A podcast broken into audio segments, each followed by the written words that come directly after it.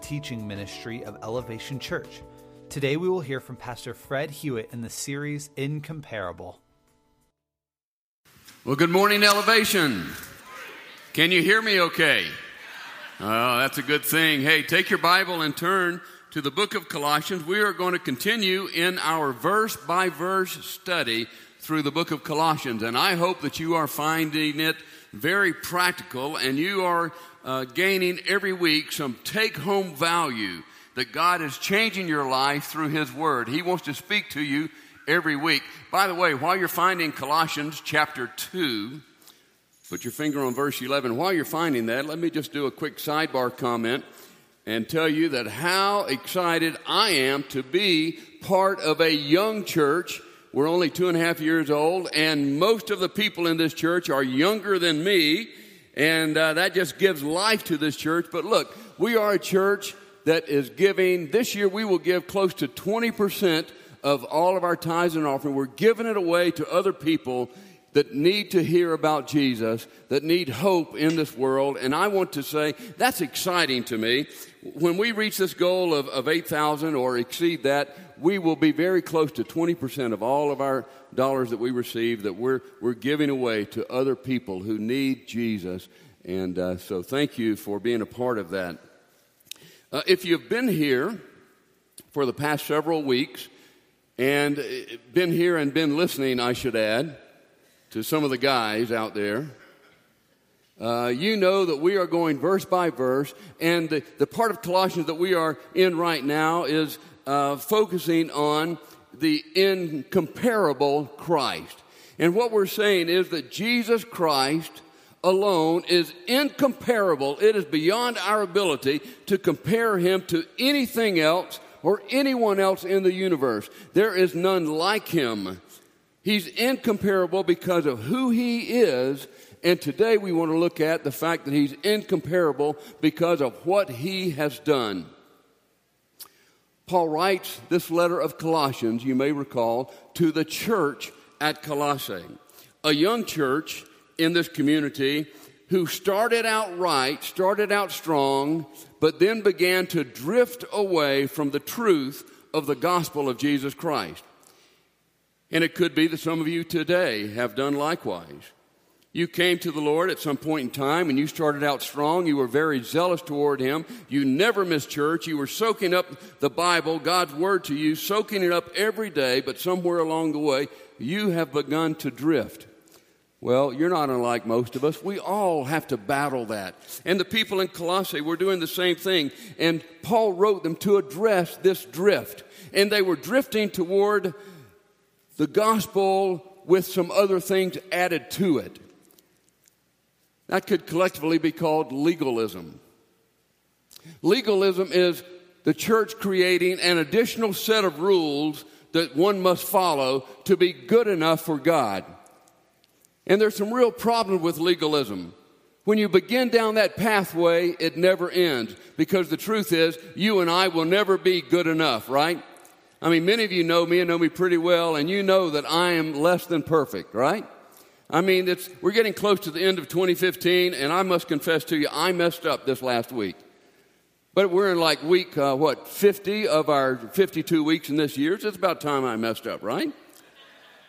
No, the truth is, I quit batting a thousand a long time ago, and so did you. We're all a mess. We all fall short. And we can never be good enough. And legalism says you must be perfect to be good enough, and we never will be.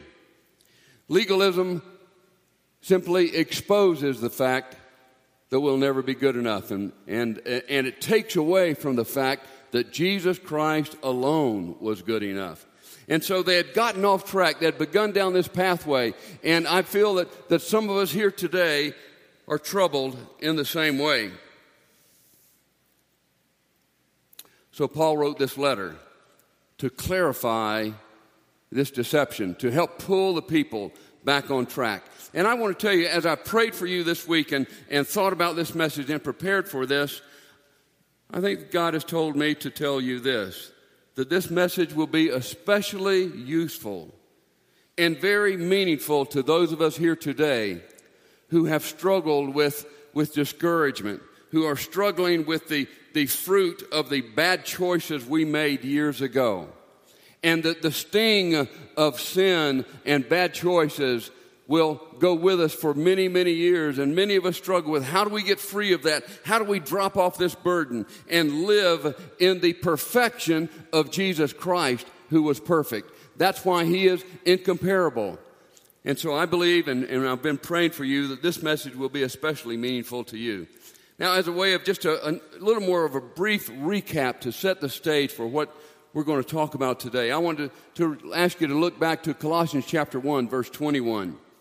Here's what Paul said to the folks there in Colossae. He said to them, Once you were alienated and hostile in your minds because of your evil actions. In other words, the thing that you have done in the past has caused you to think and act the way you think and act today. But he says, but now, Jesus Christ, he says, now he, meaning Christ, has reconciled you by his physical body through his death to present you holy and faultless and blameless before him. And then in chapter 2, verse 4, he continues and he said, I am saying this to you so that no one will deceive you with persuasive arguments because they had been pulled off track by those who were taking them away from Jesus. And he continues in chapter 2, verse 8. He says, Be careful that no one takes you captive through philosophy and empty deceit based on human tradition and not based on Christ. Many of us are caught today in human tradition human expectations, maybe the kind of church we grew up in, and the condemnation that we heard. And it pulled us away from the purity and the perfection and the holiness that we have in incomparable Christ. So let me give you today's message in a nutshell. In fact, if you get this, I'll just stop right now, okay? We'll just go home a little early. You, you want to go home early? Well, here's the point of the message anyway. And I'm really not going to stop. I'm going to give you the whole dose, okay? But here's the point of the message in a nutshell you are complete in Christ. You are complete in Christ. And what I'm saying is, if you've lived long enough to come to a place that you've recognized, I am not perfect. In fact, I'm a mess. And everything I do is turning out badly. And you recognize that, that you are a sinner, as I did at the age of 19. I was on my way, I was in the Navy on my way to Vietnam, and I was scared to death that I was going to die. And I wanted to be sure that I knew Christ. And, and I came to that place and I said, Lord, I, I need to know that you have forgiven me. I need to know that if I died next week, that I would spend eternity in heaven. And if you've come to that place and you've, you've admitted that you are a sinner and, and put your faith in Jesus Christ, then you are included in this statement when I say you are complete in Christ. And what I'm really saying is this when God looks at you, He doesn't see all of the blemishes from the sinful, poor, dumb decisions that, that you and I have made. Aren't you glad? God doesn't see us that way. How does He see us, Fred? God sees you through the perfection of His Son Jesus. He sees you through the blood of His Son Jesus that was shed for you on the cross. And I don't know about you, but that makes me feel pretty good. Because I, I begin to understand that I indeed am complete in Christ and you are complete in Christ. And so the people in Colossae, they were not believing this. They were being pulled aside by some wrong teaching. And Paul writes to defend this argument and to explain it. And so what I want to do is take this premise, you are complete in Christ, and I want to drill down and use the arguments that Paul used in this defense of you and I being complete in Christ, that nothing else is needed. So if you have your program, turn it over on the back, find a pen, take some notes, write this down. You'll remember it about 20 times longer if you write it down. so find your program, find a pen, and write it down. There you go. Some of you guys don't think I'm looking at you, but I'm looking right at you. I know when you have a pen and when you don't. Unlike Santa Claus. Thank you, Tom, brother. Looking out for you, buddy. All right. Hey, well, let's, let's read the text first. These six verses, Colossians chapter 2, beginning at verse 11. Paul writes, In him, meaning Christ, you were also circumcised with the circumcision made without hands, by putting off the body of the sins of the flesh by the circumcision of Christ. Sounds a little odd, but I will explain that in a moment. He then says in verse 12, You were also buried with him in baptism, in which you were raised with him through faith in the working of God. That's a great phrase right there. Underline it if you have a traditional Bible. The working of God who raised him from the dead. And you, being dead in your trespass and the uncircumcision of your flesh, he has made alive together with him, having forgiven you all your trespasses having wiped out the handwriting of the requirements that was against us, which was contrary to us, and he has taken it out of the way, having nailed it to the cross. Having disarmed principalities and powers, he made a public spectacle of them, tri- triumphing over them in it. So let no one judge you in food or drink, or regarding a festival, or a new moon, or the Sabbaths.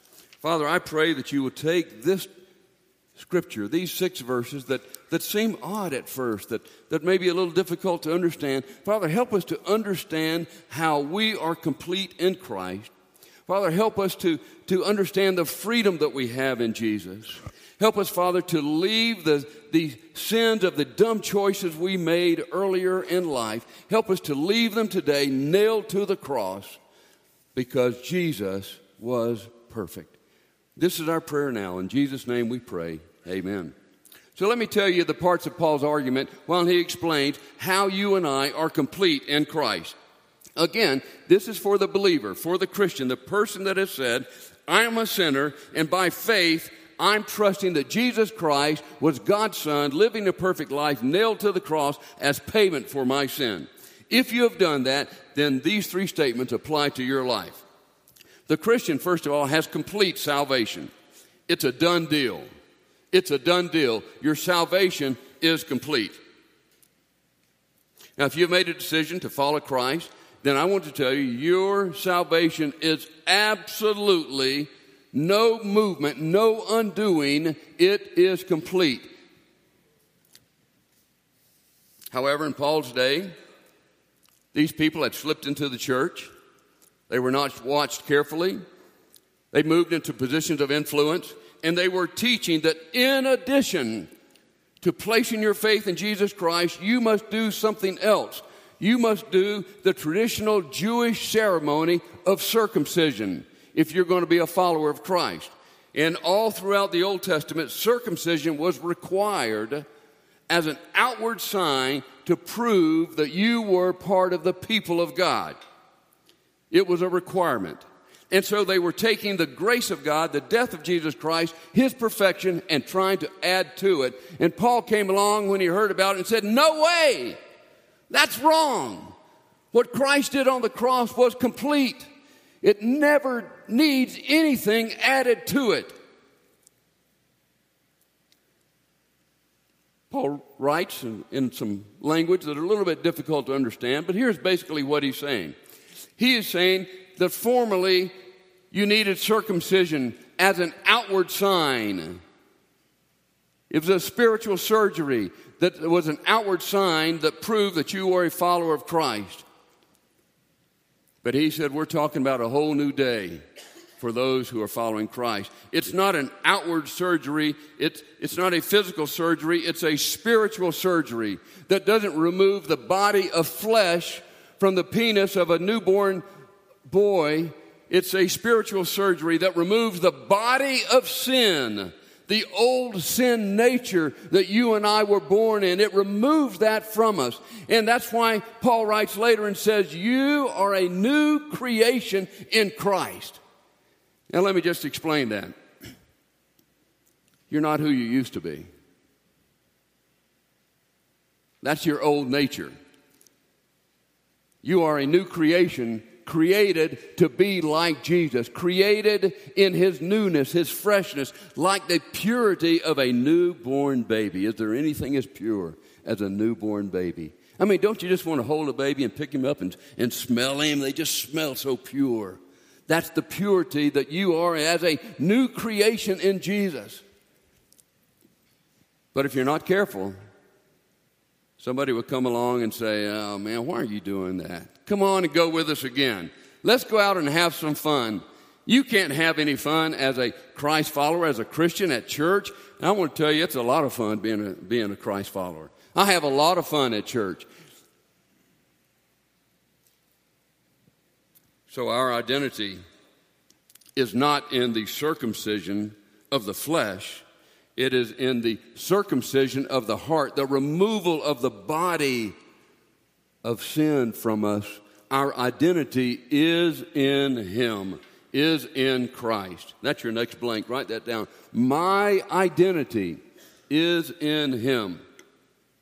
Now, why is that true? Because Jesus' mission was 100% accomplished. When Christ was on the cross, spread eagle, naked before everyone, there were a few things he said as he was dying, as his blood was being shed, as he was being mocked and ridiculed. The most important thing he said was to his Father God. He said, It is finished. And the Bible says he died. You see, what Christ did on the, fa- on the cross is a finished job. He completed his mission. Nothing more needs to be added. Now, this time of the year, Christmas, we love to think about the baby, about God sending his son from heaven to earth, taking on flesh and bones, and coming into time and space of this world, being born in the humble surroundings of a barn. Any ladies lining up to give birth there? To be wrapped in the rags that they found or had brought with them because they had no clothes for him. To be laid in a feed trough that Joseph had cleaned out a little bit with his hand. What mom wants to do that? We love the story, and it's a wonderful story, and I love to, to hear about it, and I love to teach on it. But listen, that was necessary. Christmas was necessary so that Jesus could ultimately go to the cross pay for your sin and my sin, having lived a sinless, perfect life. He was the once and for all, the final sacrifice, never again needing to be repeated. I want you to know today that you are complete in Christ and that your salvation is complete. That's a good place to say amen. That's a good place to say amen. All right. How about this side? Didn't hear anybody over here. Amen. Move on, Pastor Fred. Here we go. Number two, the second argument that Paul unpacks complete forgiveness complete forgiveness. He says in verse 12, Having been buried with him in baptism, you were also raised with him through faith in the working of God, who raised him from the dead. And you, being dead in your trespasses and in the uncircumcision of your flesh, he has made you alive with him, having forgiven you all your sins or trespasses. I love this truth. It's the most exciting part of the Bible the fact that God forgives. God knows all about it. You can't hide it. You've been trying to hide it, but He knows. God has seen it. He was watching. And you would be so ashamed if anybody else knew about it. God knows. I want to tell you today God has forgiven you. Look at me. God has forgiven you. There is no better news than that. You are forgiven. God knows and He has forgiven you. Isn't that good news? Isn't that great news? Amen. God has forgiven you. So don't let anybody heap condemnation on you because Jesus said, Go and sin no more, but I do not accuse you any longer. You are forgiven. And that's great news. Complete forgiveness. Now, many people, many Christians, some, perhaps many of us here today, struggle with this issue of forgiveness. It's hard to forgive people that have done certain things to you, isn't it? It's hard to forgive what was done to you. It's hard to forgive yourself for some of the sinful, wrong decisions that you have made. And we struggle with it. And so Paul drives home this truth that those of us who have placed our faith in Jesus Christ, we are complete in Christ. Our salvation is complete. No ritual is required, and our forgiveness is complete. It is a fact. And so you need to begin believing it and acting like it and living that way. It's a whole new way to live, folks, when you know that you are forgiven. So forgiveness is complete, and our identity is in Jesus Christ, in our baptism in Him. And here's what Paul said write these down. He said in verse 12, he said, having been buried with him in baptism. That's why you and I can say, I have been buried with him. Do you see the symbolism of being baptized? Why do we practice baptism by immersion, by dunking? Because it symbolizes that we are in Christ and we have been immersed, we have been baptized in Him. And then he says that, that you and I have been raised in Him. So after you are dunked below the water, and depending on what we know about you, sometimes we hold you down a little longer, you know what I mean? I mean, some of us need it, right? One old boy I held down till the bubble started coming up, and then I decided, well, it's time. Let's bring him up. We baptized like Jesus was by immersion, showing that we have been buried with him. The old Fred died. The old man, the old woman died, is buried with him. But then we are alive again in Christ. We were buried with him. We were raised with him. And then we can say, I am alive today, completely forgiven and my salvation is complete. Forgiven from the penalty of sin. Now, what does what does Christ's forgiveness look like? Many of us struggle with this. Let me just tell you two characteristics of, of the forgiveness that you have from the Lord Himself. First of all, His forgiveness is complete. It's everything. It's everything you've ever done. He knows about it and it's complete. Ephesians 1 7 says, We have redemption in Him through His blood the forgiveness of our trespasses according to the riches of His grace. By the way, the riches of God's grace are never ending. You can never use it all up. He's got enough riches of His grace for the entire population of the entire world that's ever lived. You'll never outrun His, the riches of God's grace. So God's forgiveness is complete. God's forgiveness is also coming from God as, as a, from an eager heart. In other words, God is eager to forgive you. Psalm 86 5 says, For you, Lord, are kind and eager to forgive. God wants to forgive you. You just have to say, Lord, please forgive me. And then accept it and believe it and live in that truth. The third part of Paul's argument here, he says the Christian has complete victory complete victory in life. And I see so many of us struggling, not living in, not enjoying the victory that we have in Christ. I love what it says in the Holman Christian Standard Bible. A little different than the one we read earlier. Verse 14, it says this He, meaning Christ, erased the certificate of debt. He erased the certificate of debt with its obligations that was against us and opposed to us and has taken it out of the way by nailing it to the cross. What's that saying? It's saying that, that God took your certificate of debt, in other words, the list of all of your sins, everything, every offense you've ever made, everything you've ever done wrong. God took that list that He knows about and He wadded it up. And when He allowed His Son Jesus to be nailed to the cross, your sin was nailed right there and covered and drenched with the blood of the Son of God, paying for your sin. And I've served during wartime in the military and had to step up to the line saying, I'm ready, willing, and able to die for people in my nation so that they can be free. And every veteran understands this. So I've been willing to die.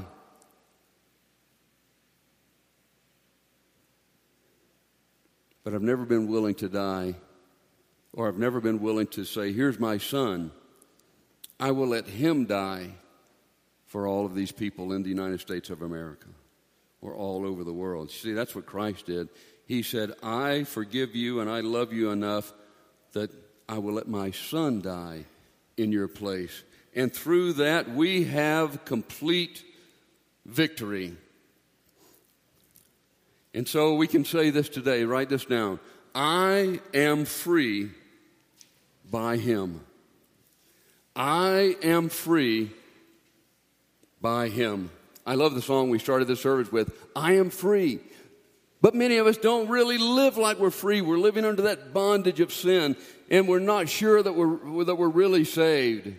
We're not living in the truth of our complete salvation. And, and we walk around with a condemnation and guilt and shame still on us. And I'm telling you today that you are completely forgiven. And we don't enjoy the victory in life that we have in Christ. Therefore, we don't live like we are complete. I want to say today that I am complete in Christ, and so are you. Let's say it together. I am. Let's say it again.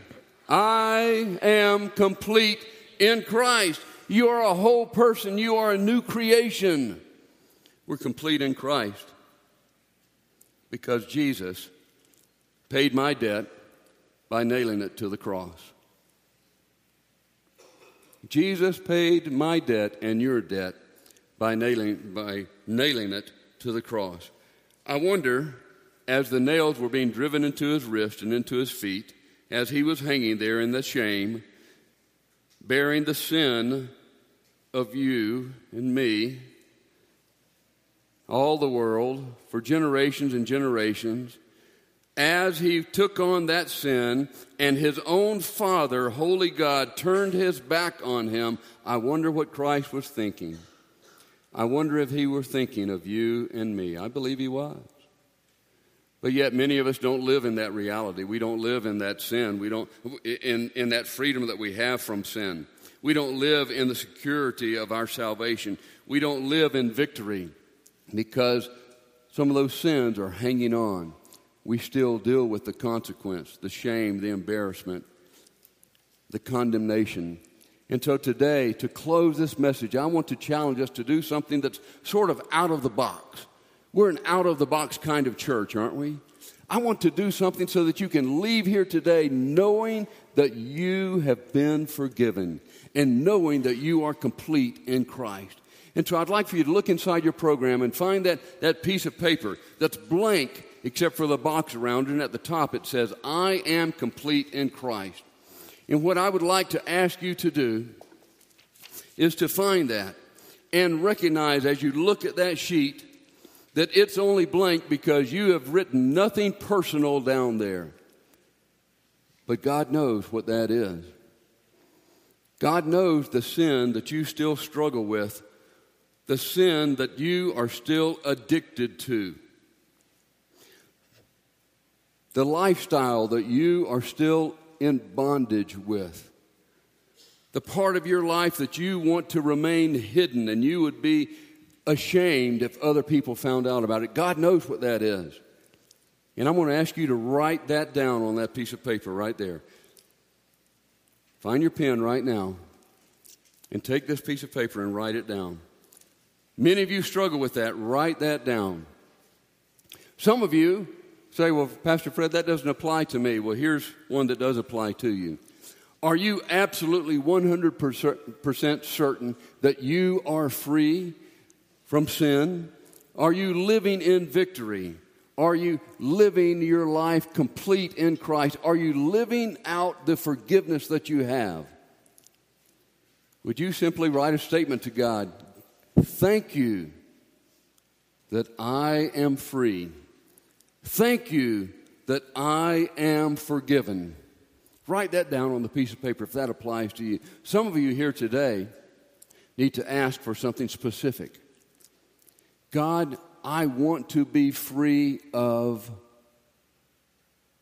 God, I need forgiveness for, and write that down. You know, I was told one time the when we began listing our sin, the list are different links. What determines the length of that list? And I was told this by a wise, godly man. He said, Fred, he said, the closer we are to the holiness of God, the more our personal sin is revealed. And the further we are from God, it's hard to see personal sin. And so I would say to you could it be that if your list is short, that you are far from God? And could it be if your list begins, as you start writing, begins to get long, you would say, Man, I didn't realize I was such a mess. I would say, You're moving in the direction God wants you to go so that He can clean you up. Now, here's what we're going to do we're going to take a few minutes, and in the privacy of where you are, you find the pen and you write what you need to say to God.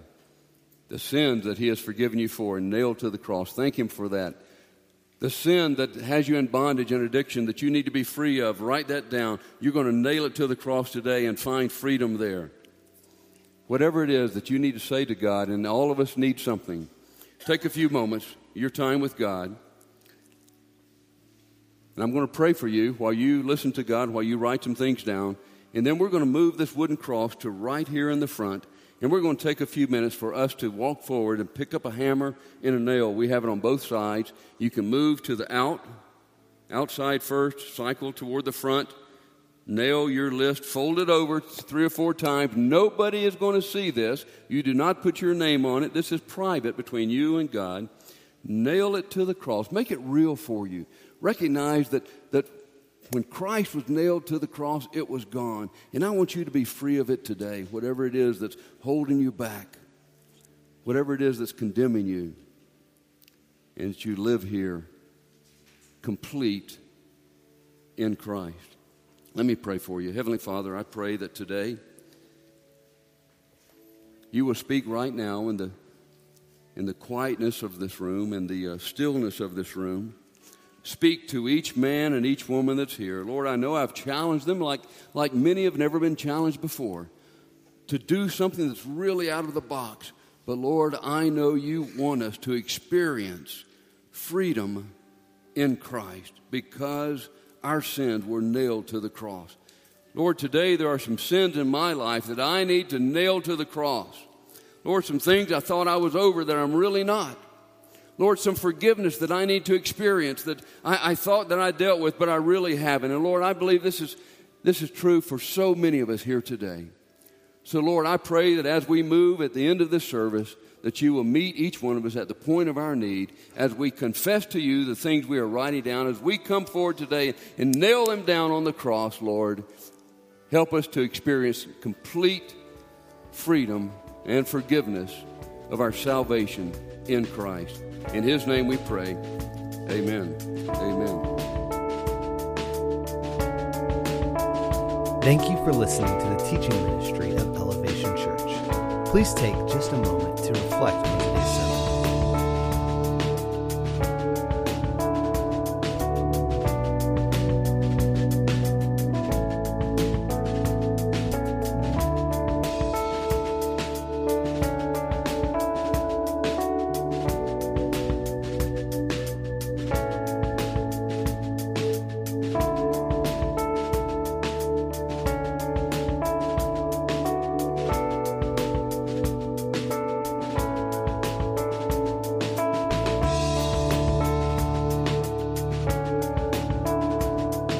Thanks again for listening. And for more information, visit our website at elevationbillings.com.